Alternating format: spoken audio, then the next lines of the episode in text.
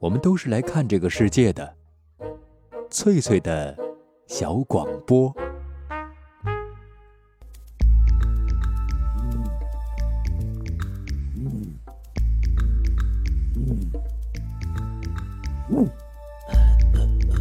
寻访华夏文明，感受自然美景，探索过去的足迹，唱响未来的星空。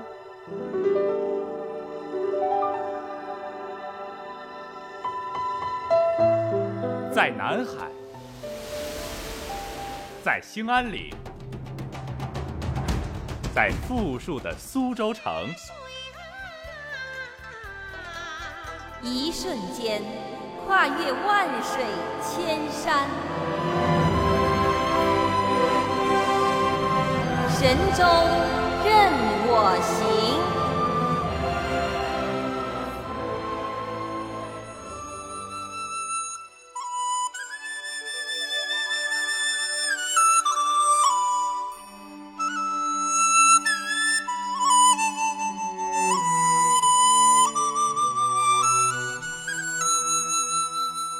身旁的各位听众朋友，这里是海峡之声广播电台，欢迎准时收听旅游节目《神州任我行》。主持人冯翠，今天又要和您开始一段新的旅程了。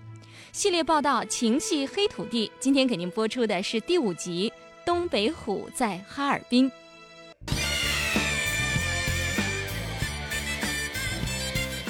大森林、大湿地、大湖泊、大草原。白山黑水孕育着黑土地上的大风情。系列报道《情系黑土地》，欢迎收听。我的家在东北松花江上啊，那里有满山遍野大豆高粱，在那青山绿水旁，门前两棵大白杨，齐整整的篱笆院儿，一间小草房啊。哎哎！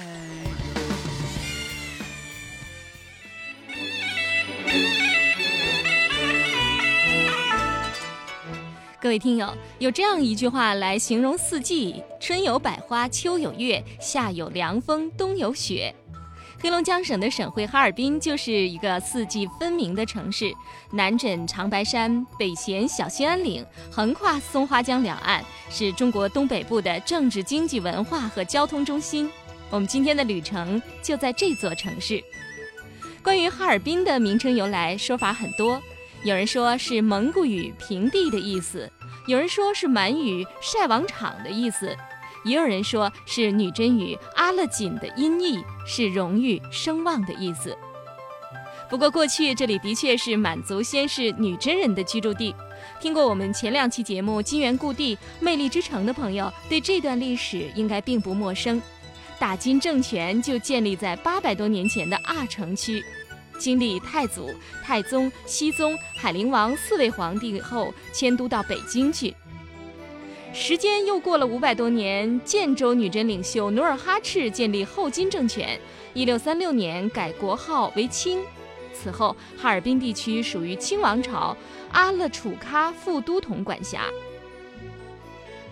二十世纪初，中东铁路的修建为哈尔滨带来了新的繁荣，形成了中国最早的现代国际都市的雏形。所以有人说，哈尔滨是一个从铁轨上腾飞的城市。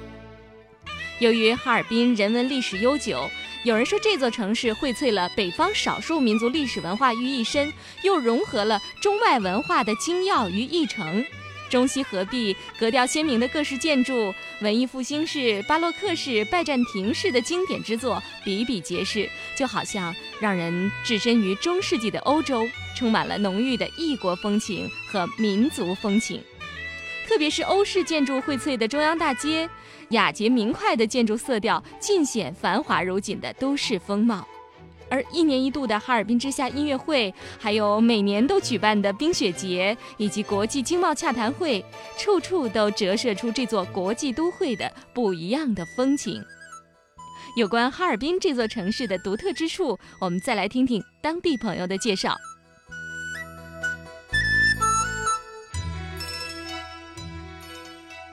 那我们哈尔滨呢可以说呢哈早在呢两万多年以前呢就有人类活动了。那我们哈尔滨呢哈是满族的发祥地，也就是说呢，早在公元一千一百一十五年呢，金太祖完颜阿骨打呢就在我们这个东南阿城呢设立了上京会宁府，直达呢三十八年之久。后来呢迁居于北京。那至今呢哈，在我们这个东南阿城呢还有一个上京会宁府的遗址。那时候哈尔滨这个城市哈是怎样形成的？那可以说哈，哈尔滨呢是一个古老而又年轻的城市。那这个年轻呢，哈，就要提到我们这个一八九八年以前。那早在呢一八九八年以前呢，我们哈尔滨呢，哈，只不过是有少数的渔民，还有手艺人、农民组成这么一个小的渔村。那当时呢，哈，他们是以捕鱼、耕种土地，过着无忧无虑的生活。那说是什么改变了这个渔村的命运？那是一条中东铁路的贯穿。那当时呢，哈，在这个中日甲午海战当中啊，中国呢是以惨败而告终的。当时呢，这个清政府呢，哈，这个慈禧呢就派这个重臣呢李鸿章呢到俄国呢进行谈判，签订了中俄密约，并呢在俄国的勘测下呢，哈，选定在我们哈尔滨呢修建中东铁路。那当时呢，在修建中东铁路的时候呢，哈，就是呢很多山东、河北、河南的人呢，哈，就涌入到我们哈尔滨。所以说呢，哈，我们哈尔滨呢，哈，可以说是在当时呢，哈，全国第一个实行月行制的城市。也就是说呢，哈，每个人每个月呢，在那个时候呢，哈，可以拿到七块的大洋。那这七块的大洋呢，哈，可以说是足够一家七口人的口粮了。那在一九零三年呢，哈，中东铁路全线通车以后呢，我们哈尔滨的人口呢，哈，只有三十五万人，俄国人呢，哈，就占有十六万人。那其中呢，外国籍华人呢，占有四点五万人。也就是说呢，哈，每两个中国人当中啊，就有一个外国人。那现在也是一样哈。你们来到我们哈尔滨呢，还，可以看到很多的俄罗斯人，因为说呢，哈，我们哈尔滨呢，哈，可以说是离这个俄罗斯呢最近的一个省会城市。那我们哈尔滨呢，哈，可以说也是深受西方人的影响。那当时呢，哈，俄国人呢在侵占哈尔滨的时候呢，哈，就是以哈尔滨的火车站为中心，他们呢在火车站呢向四周呢扩展街道。所以说呢，哈，在我们哈尔滨呢，哈，你就感觉我们哈尔滨的街道呢，哈，呈这个放射型的。啊，感觉呢像蜘蛛网一样，很难呢哈找到这种正南正北的街道。也就是说呢哈，我们哈尔滨的街道呢哈一般呢都偏斜，啊，就是包括我们哈尔滨的房屋呢哈也都偏斜，啊，一般的正南正北的特别的少。那人们呢哈都把我们哈尔滨呢哈称作为东方莫斯科和东方小巴黎。说为什么说称作为东方莫斯科和东方小巴黎呢？也就是说呢，我们哈尔滨这个城市呢是由俄国人修建的。那当时呢，哈，俄国人呢在修建哈尔滨的时候呢，也就是说，怀着对首都莫斯科的情怀，对哈尔滨呢开始建设的。所以说呢，哈，你无论走到我们哈尔滨哪一个区，啊，都可以看到这种欧式的建筑。也就是说呢，这种欧式建筑呢随处可见的。那说为什么把我们哈尔滨呢哈称作为东方小巴黎？那有两种说法哈。第一种说法呢，哈是说历史上呢哈一直比较崇拜比较先进的法国文化。有很多俄国人呢到法国去留学，或者是说呢请法国人呢到俄国呢去建设。那他们呢在通信往来的过程当中呢，哈就以相互的城市呢做比较，所以说呢进而呢也就波及到我们哈尔滨。那还有一种说法呢，哈就是说我们哈尔滨的女孩子哈比较爱美，比较爱穿，也比较敢穿。哎，就是说呢当时呢哈说中东铁路在没有修建之前呢，我们哈尔滨的货物呢都是经松花江水路运来的。当时呢，哈，法国的时装呢，哈，只需要两周的时间呢，哈，就可以运到我们哈尔滨了。因为我们哈尔滨呢，可以说是一年四季分明，每年呢，哈，冬长夏短，冬天呢，哈，特别的寒冷干燥，那夏天呢，可以说是温热多雨。那每年的冬天呢，哈，就是说呢，十二月份和一月份呢是最冷的，哎，平均气温呢是在零下二十一摄氏度。那每年呢，七八月份呢是最热的，哎，就说呢，平均气温呢在零上二十一摄氏度。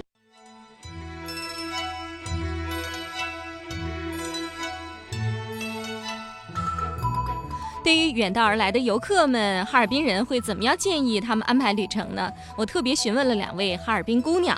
说起哈尔滨的女性，很多人会说，嗯，漂亮、时髦。的确，哈尔滨姑娘不仅身材高挑、容貌也好，而且精于打扮。哈，哈尔滨的姑娘们爱穿、敢穿，这是全国闻名的。即使是在冰天雪地的冬天里，也少不了穿格呢的裙子、穿高筒的靴子。哈，这叫美丽动人呐。那冬天到过哈尔滨的人都知道，室外温度至少要零下二三十度，这种天气穿裙子那得多大的勇气啊！通常哈尔滨的姑娘们会穿上保暖内衣，再加上比较厚的这个棉裙子哈啊呢子裙，外面呢罩上裘皮大衣或者是呢子大衣，下面呢配高筒的棉皮靴，既挡风又苗条。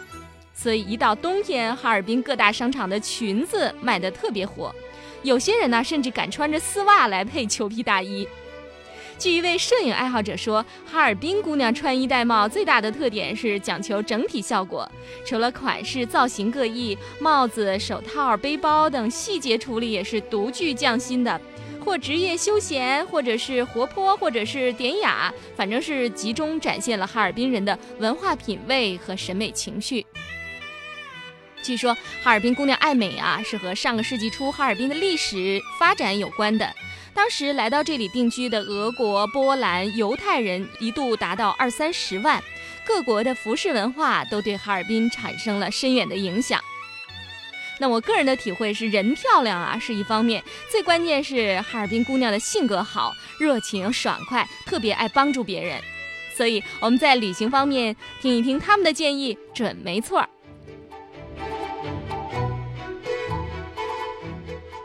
婉婉，你是那个哈尔滨人哈？对呀。啊，如果要是海峡两岸的游客第一次到哈尔滨来到这个城市来，您推荐他到哪些地方看一看？嗯，我觉得龙塔还是不错的。嗯，因为龙的传人上龙塔嘛。另外还有就是太阳岛，我觉得也是必须要来的这么一个地方。还有中央大街，具有呃浓郁的异国风味，我觉得呃这个地方也要去的。另外呢，呃还应该吃一下比较有特色的，像俄式西餐呐，还有这个龙塔的自助餐厅啊，都是不错的选。择，选择嗯，你有什么推荐吗？给我们的听友，来到哈尔滨呢，可以参观一下，像走那个百年老道中央大街，还可以吃一下丘陵的红肠，吃一些大列巴，吃一些马迭尔的冰棍儿，这是许多外地游客都喜欢去的。咱们可以去一下现在太阳岛公园新建的，非常的漂亮，还有一些咱们新落成的高尔夫球场，可以体味一下。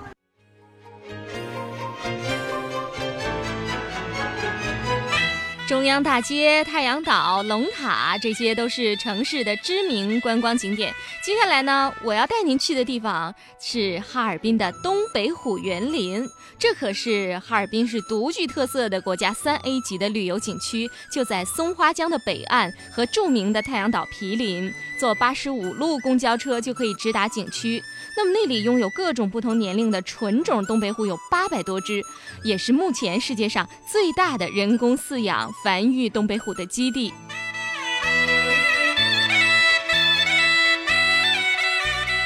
能把那个虎园的简单情况跟收音机旁的听众朋友介绍一下吗？咱们东北虎园呢，从开业初期的八只虎，一直到现在，咱们整个园区呢是八百多只东北虎。在十一年当中呢，我们也不断的在跟其他的动物园做调节，让这个老虎呢繁育的只数越来越多。这个东北虎呢，实际上呢，它是濒危物种里为的一种，而这种动物呢，和咱们的华南虎相比呢，要比咱们的华南虎略微多一些，但是呢。实际上呢，他们现在在野生环境下的东北虎，也就是全世界算在一起，也就是四百多只左右。嗯，而咱们中国境内呢，大约这个东北虎也就是十五只到二十只。这样，野生的对对，野生环境对，像这个东北虎呢，因为它对食物链的要求呢是特别苛刻的，这个生活空间越来越狭小，所以咱们现在这个野生东北虎能居住的地方越来越小，是中国和俄罗斯两国来回走动。东北虎的家乡就在我们东北黑龙江，东北和俄罗斯。对，这种虎它的特点是什么呢？这种虎呢，在这个所有的虎种当中呢，它的体型呢是属于最大的、最凶猛的、疑心最重的。它们家族的那个概念是特别特别弱的，哦，因为像是对独来独往惯了，因为疑心重，除非在发情交配的时候是夫妻在一起，但是过了这段时间。永远都是母虎自己繁育后代哦，自己来抚养后代。对，母虎也有自己的势力范围哈。母虎是没有自己的势力范围的。嗯，像一般雄性的老虎，如果有自己的势力范围以后呢，母虎经过，但是不可以居住。母虎只有自己很小很小的生活空间。它这么大的东北虎呢，它们就是已经达到了成年东北虎的体重。呃，六岁到七岁的东北虎。是人的年龄大约是在三十岁左右。如果野生的环境下，它们现在已经有自己的狩猎范围。会达到五百到一千公里，最大的可以达到四千二百公里。而咱们园区呢，因为面积有限，只能就是说把它们很多只的圈养在一个区域里。我们园区有多大呀？一点四四平方公里，分为好几个小的呃分园区，可以达到乘车游览的是九个园区，嗯，还有一个步行长廊。每个园区里边所关养的老虎是不同年龄段的。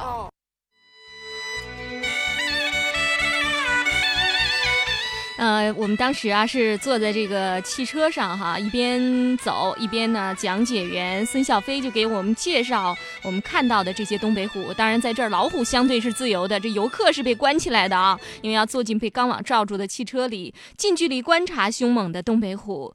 虎园被划分为野化驯养区、成虎区、育成虎区、种虎区，还有狮虎区、非洲狮区、虎王区、幼虎区，还有步行区和观虎台。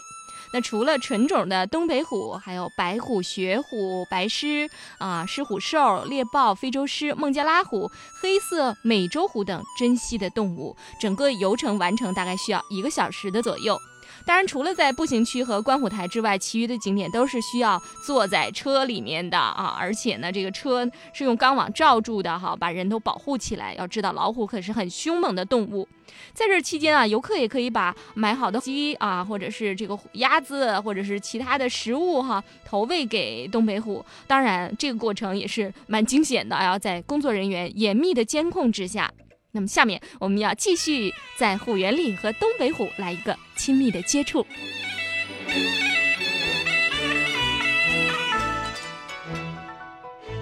这个呢，就是属于是总虎园区。在这个园区生活这些老虎呢，就是咱们人说的养老院，最老最老的老虎呢都在这个园区生活。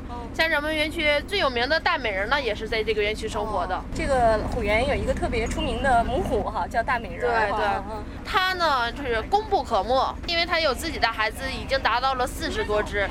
但是呢，它这段时间呢身体又是特别的不好，因为它的年龄呢，在这个嗯老虎当中是十七岁，而人的年龄已经达到了大约是八。八十岁左右，哦，是胡奶奶了。嗯，对，这个就是长虎园区。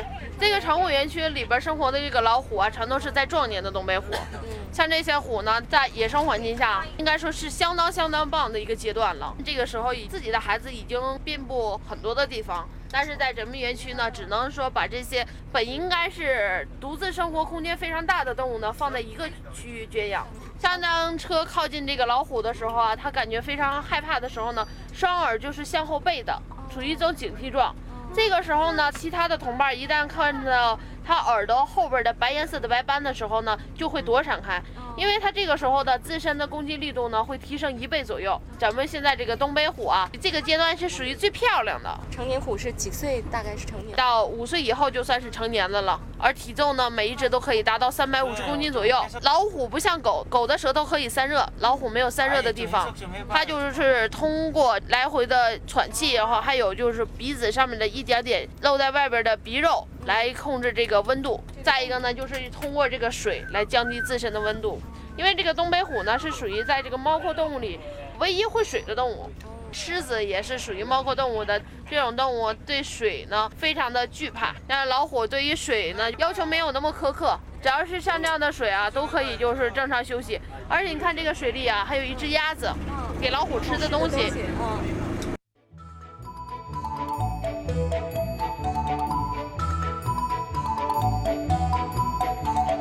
刚才我们听讲解员孙笑飞给我们介绍了种虎区和成虎区时，提到了一只雌虎的名字啊，叫大美人儿。这是虎园里的一只明星虎，今年有十七岁哈，十六周岁。那么对于呃虎这种动物来说，它已经属于老年阶段了啊。一般的虎大概能活二十几岁。那它的长女啊，现在也已经是一个十岁的中年母虎了。那哈尔滨人喜欢管它叫大美人儿哈，是因为特别的爱它。这只明星虎毛皮光亮啊，颜色非常纯正，花纹也很清晰，体态优美，尤其爱干净啊，经常进行梳洗打扮。也正因为这一点，大家就更爱叫它大美人儿了。它是东北虎园林所有雌虎当中产崽最多的一个，母性极强。它的直系儿女就有四十多只。那今年夏天呢，大美人儿还产下了一窝幼崽。不过大美人儿啊，毕竟是年老了，身体的状况不是太好，所以在这儿我们也只能祝福她哈，并且啊善待她。前面我们参观的是哈尔滨东北虎林园中的种虎区和成虎区，接下来我们听讲解员司笑飞给我们说一说，这世界上啊到底有多少种老虎？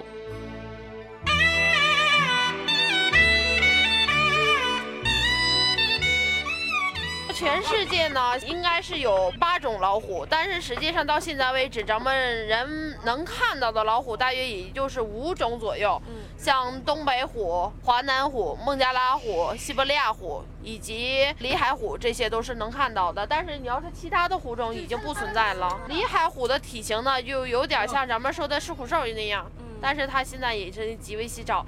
在重庆野生动物园呢，有一只金虎，那个是目前全世界唯一的一只金虎。它全身呢就像是被黄金贴在了身上一样，非常的光亮，而且非常漂亮。它呢，它就是属于是虎种与虎种当中的一个变异产生的后代。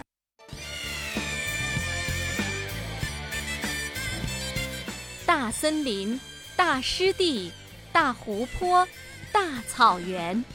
白山黑水孕育着黑土地上的大风情。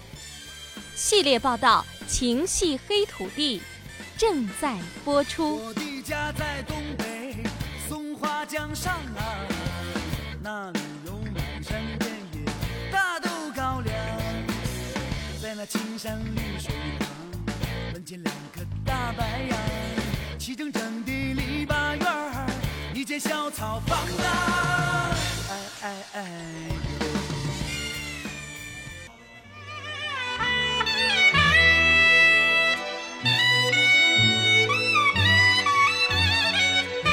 欢迎收听旁的各位听众朋友继续锁定频率收听海峡之声广播电台正在播出的旅游节目《神州任我行》，我是主持人冯翠，很高兴在电波中和您一路同行。系列报道《情系黑土地》，今天给您播出的是第五集《东北虎在哈尔滨》。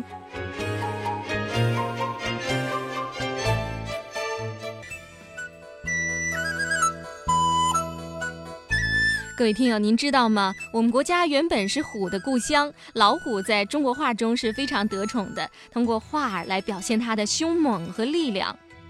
最早的虎栖息在亚洲东北部，后来逐渐分为两支，分别向西、向南方向扩展，逐步的形成了目前的八个亚种：巴厘虎、爪哇虎、里海虎。这三种虎都已经灭绝了，还有苏门答腊虎、东北虎、华南虎、印支虎、孟加拉虎。那残存下来的老虎中有三种都在中国的境内曾经生活过，像东北虎分布在俄罗斯西伯利亚。我国东北的小兴安岭、长白山一带，华南虎哈被认为是所有老虎的祖先，在中国的中部。那孟加拉虎呢，在越南的南部边境、印度，还有我国的西藏和云南。那么仅仅是四十年以前，中国还有四千多只的华南虎，而最后一次发现华南虎是在十年前，这说明华南虎是现存老虎中最稀有的，也是最为临近灭绝的。东北虎是老虎的八个亚种中体型最大的一种，雄虎可以达到三点三米长，体重呢可以达到三百多公斤。母虎呢要小一些哈，呃，可以长二点六米，那体重大概是一百到一百六十七公斤。它的橘黄色要比其他的虎的虎种淡一些哈，那条纹不是黑色的，而是深棕色的，条纹的间隔比较宽。它的胸部和腹部都是白色的，颈部呢有一圈非常厚实的白色的毛。目前中国境内还不到二十只。那我们接下来去哈尔滨东北虎林园的虎王区看一看。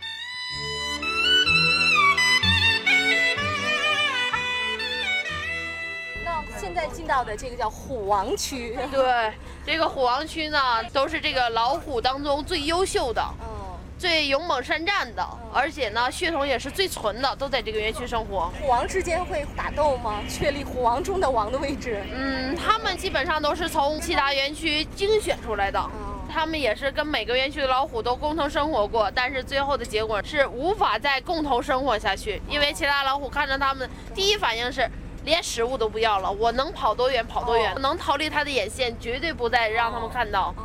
像他们这些老虎当中呢，最厉害的呢，就属于是二百四十五只东北虎。嗯，它呢，在这个老虎的体型当中呢，是最漂亮的，也是最凶猛的。这是我们的工作车，全副武装。这个工作车要担负什么任务啊？咱们的园区老虎在打斗的时候，驱赶他们。像他们就是说进入这个场地以后啊，他们的作用是非常非常大的。因为老虎对于他这个车呢，既喜欢又恨。他们每天呢进入这个场地，如果哪只老虎有病了，他们可以及时通知兽医。但是讨厌他们的是，因为他们进入这个场地以后啊。有的兽医那么会给他们打麻醉针，给他麻醉以后呢，他自己的生活空间就小了。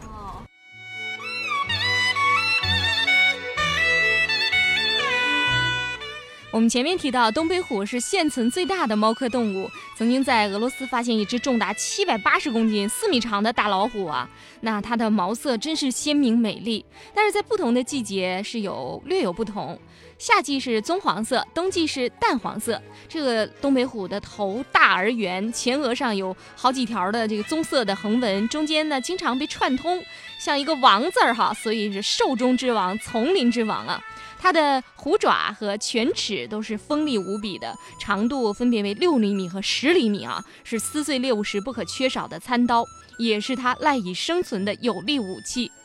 那东北虎捕捉猎物时，常常采取打埋伏的办法，就悄悄地潜伏在灌木丛中，一旦目标接近，嗖的一下窜出来，扑倒猎物，用尖爪抓住对方的颈部，然后呢，用力的把它扭断啊，或者是用利齿把这个对方的喉咙一口咬断，有时也会猛力一掌啊，击断对方的颈椎骨，然后呢，再慢慢的吃。如果东北虎露出了耳后的白斑，它耳朵后面有个小白点儿哈，就预示着它处于警惕状态，可能要发起攻击了。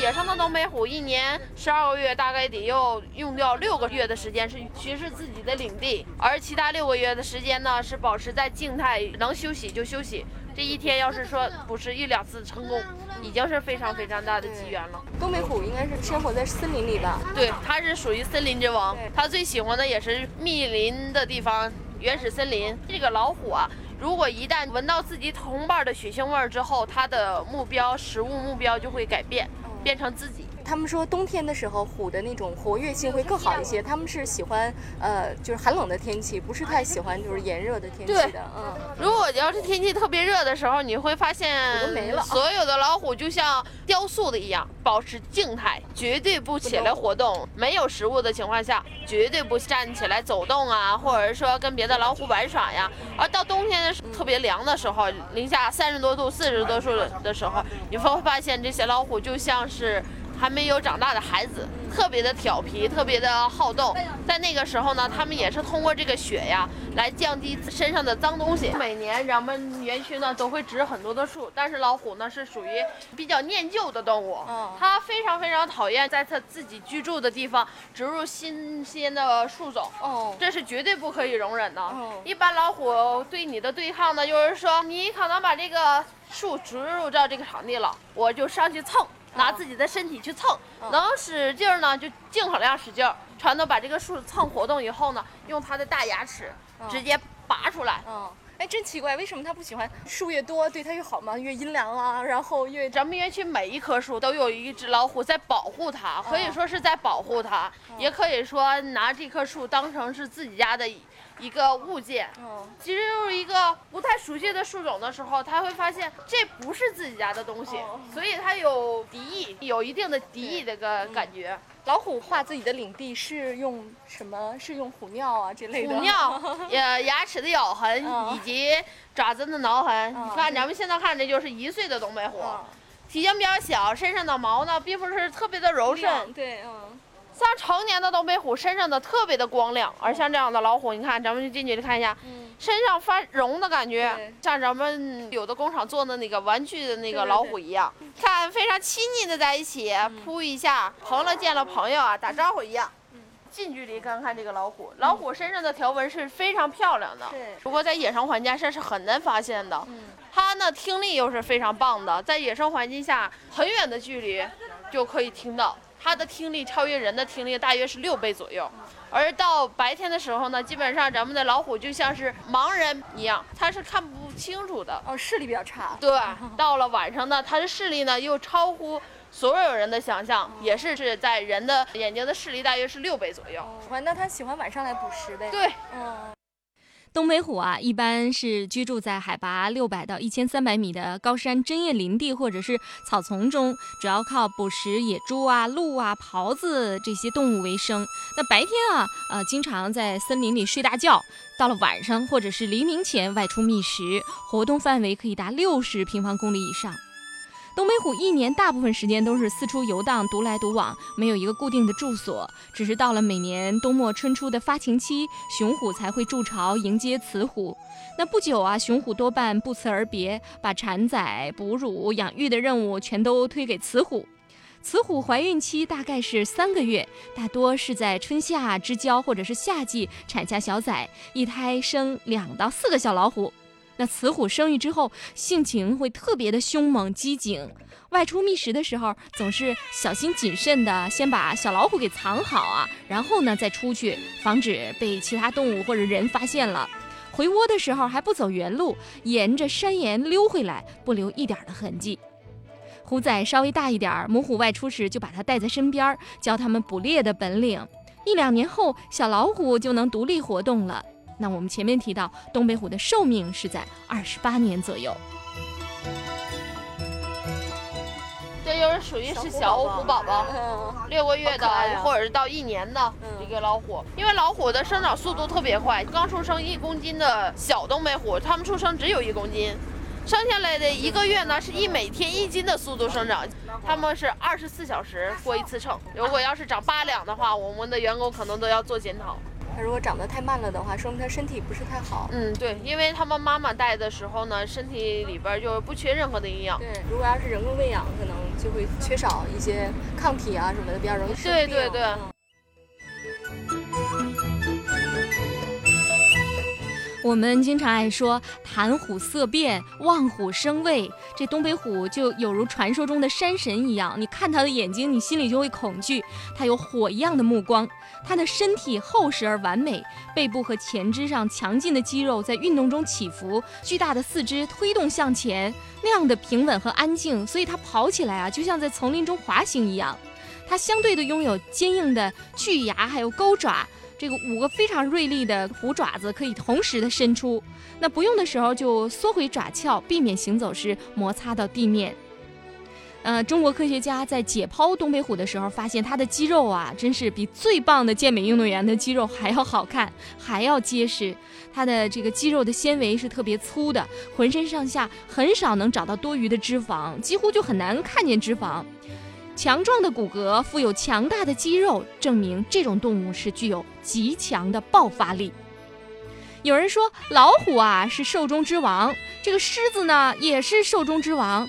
要是老虎和狮子打上一架，到底谁更厉害一些？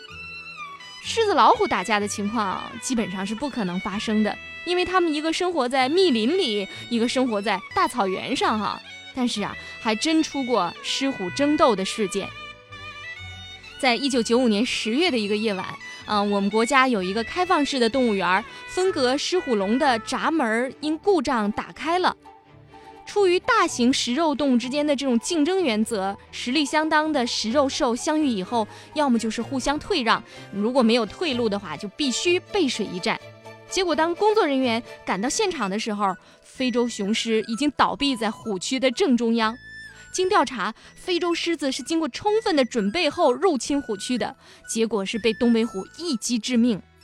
东北虎首次攻击就击中了非洲狮的咽喉要害，根本就没有给对手还手的机会。击毙对手之后，东北虎还拖着比它重一倍的狮子走了三十米。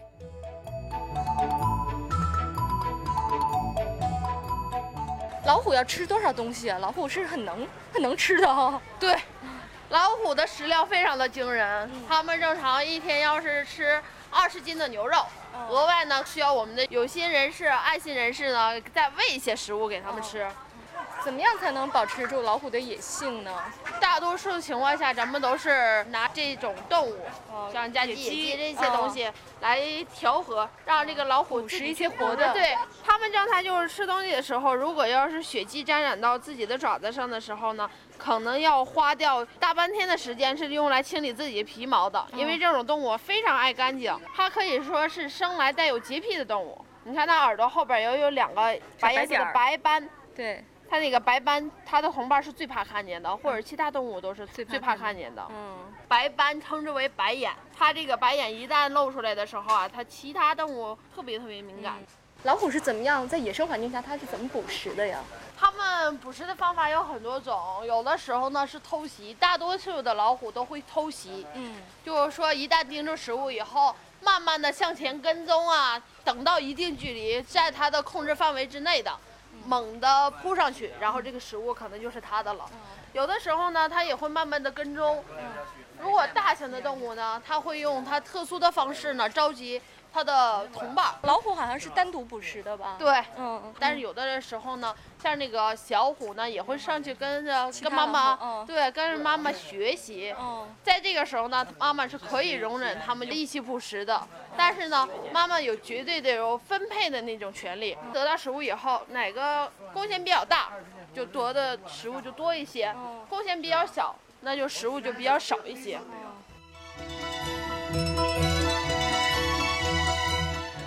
在野外环境当中，每只东北虎的领土范围都是非常大的。其实母虎它也有领土范围，不过小一些哈，一百到四百平方公里，而雄虎的领土可以达到八百，甚至是啊四千平方公里啊。园中的老虎啊，不得不生活在狭小的空间当中，因为实际上这些森林之王在野外也几乎是没有家园了。过去东北虎曾经被人为的猎杀，希望获取虎骨、虎肉、虎皮。而滥伐森林、乱捕乱杀其他野生动物，也严重的破坏了它们的生活空间，这些都是造成东北虎濒临灭绝的原因。我们知道，森林是虎的家园，在一只东北虎的领地内，应当不少于一百五十到一百六十只野猪和一百八十到一百九十只鹿。老虎只要吃饱了，并不会主动攻击人和牲畜。人类缩小了它们的生活区域，争夺了它们的食物来源，东北虎能不濒临灭绝吗？虽说东北虎园林目前已经有了八百多只的东北虎，但是林中之王更应该生活在森林之中。在参观虎园的过程中，很多游客由衷地吐露出对东北虎的喜爱，而我们到底能为他们做些什么呢？那个怪怪的那个是什么呀？那个呢是身体特别不好的，体质特别不好的，是因为小的时候啊得的皮肤病。这老虎啊，你不要看它长得那挺丑的，还有一段非常非常感人的小故事。嗯，这个虎啊，最开始的繁育下来以后呢，我们的工作人员呢发现它体质特别的不好，后来得了皮肤病以后啊，扩展的就是说全身都是。对于他是属于二十四小时的在照顾。我们的工作人员发现他一直也没有好的迹象，经过上级领导的批示，说怕他交给其他的同伴，不行的话就是让他安乐死。结果我们这个工作人员就不同意，不同意呢，说再给你一个月的时间医治它，它要是不好的话就让它安乐死。结果就是说这个一个月呢，我们这个工作人员基本上是没怎么回家，就一直在照顾它。为了它呢，也跟自己的老公甚至吵架，他对这个老虎啊视为自己的生命一样。嗯，结果一个月以后呢，还是依然这样。决定以他安乐死了。嗯，结果这个工作人员就抱着他一顿大哭。任何人在靠近他的时候，可能咱们工作人员还没生气呢，这老虎已经是发脾气了。他不允许任何人伤害到这个工作人员。结果就是他一直留下来。咱们也就是因为这一点呢，发现这个老虎啊也是一个通人气的，所以就给它留下来了，一直到现在慢慢的医治。这个老虎现在偶尔看着我们那个工作人员啊，还是特别特别的亲。如果要是说其他老虎靠近它有一点想攻击的感觉的时候，它马上冲上去。这个老虎现在已经好很多了。它是成年虎吗？它不是一岁的老虎，一岁小虎。对，一岁的小虎。然后它身上没有任何的毛，现在在稍稍有一点点淡淡的黄。冬天的时候它会很冷的。像像它呀，因为身上没有这个毛了，到冬天以后呢，咱们的工作人员就给它收回到虎舍里。哦。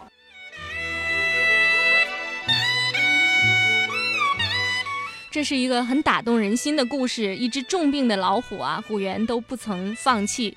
在保护东北虎方面，当地政府和东北虎林园的全体工作人员都付出了很大的力气。虽说老虎的生存空间不大，但是和被关在笼子里的普通动物园的老虎相比，这里还是要好得多。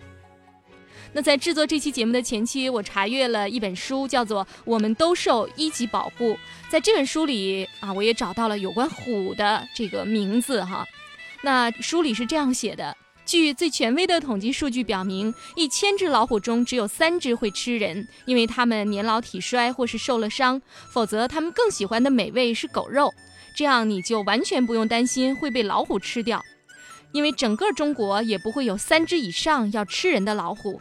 每年十多亿的野生动物保护基金分配到老虎头上，至少是数千万元，所以每只老虎的年薪都是上百万。但是还是不停的有老虎要人捐款的消息传出，不论是因为地域或是别的什么原因，它们的名称叫东北虎、华南虎，或是像害了白癜风一样的孟加拉虎，待遇都差不多。但即使用的是纳税人的钱，他们的胆子也都很小。一只刚刚出山的老虎，猛然看见一堵墙，也吓得浑身哆嗦。